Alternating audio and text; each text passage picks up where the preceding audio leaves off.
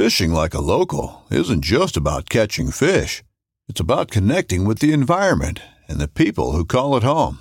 It's about hearing the stories and traditions that have been passed down for generations and sharing unforgettable moments with the people you meet along the way.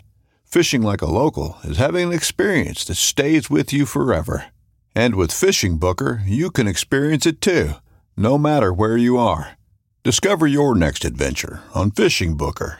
Knives, machetes, saws, and shears, multi tools, shovels, swords, axes, spears, hatchets, and tomahawks. If it cuts, snips, slices, or chops, Midway USA has it. Find great gift ideas in our huge selection of pocket knives and other everyday carry folding knives. Make a statement or create a family legacy with one of our top of the line hunting knives. We've got a great selection of manual and electric sharpeners too. For just about everything for the outdoors, check out midwayusa.com.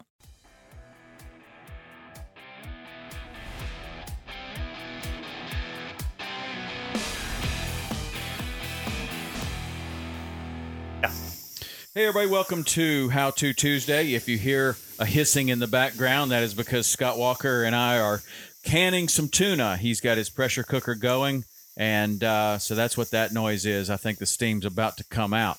Scott, um, one of the things that I notice about you and Steve when I fish with you guys is that there are some common rigs that basically go out every single day, no matter what we're going fishing for when you're setting up a boat, we're not sure exactly what the weather's going to do.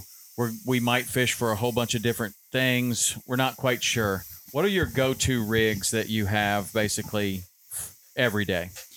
Uh, whenever I set up the boat uh, for the reef, we'll have uh, one rod, basically just with a leader on it and a 5 hook, just right, always off to the side, clean leader in case a sailfish or a, a dolphin swim up.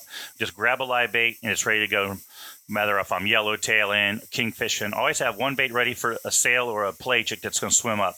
And the Florida Keys at any given time on anchor, while you're fishing for yellowtails or mangroves, a sailfish, a cobia, or a, even a dolphin can swim right up to the back of the boat. And if you don't have a dedicated rod that no one's using, that fish is going to swim up to the boat and swim away from the boat by the time you can retie. They're always moving.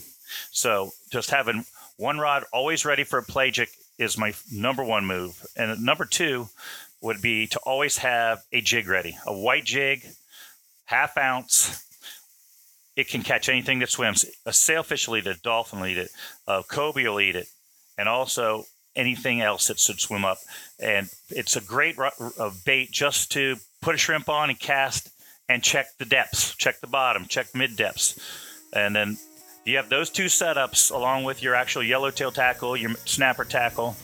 You're ready for anything that uh, comes up behind your boat. Right on. So just have those kind of set in the rod holder, no matter what you're fishing for, ready to go, mm-hmm. and you'll probably catch a lot more of these opportunity type fish. That's right. All right. Good tips. Thank you, Scott.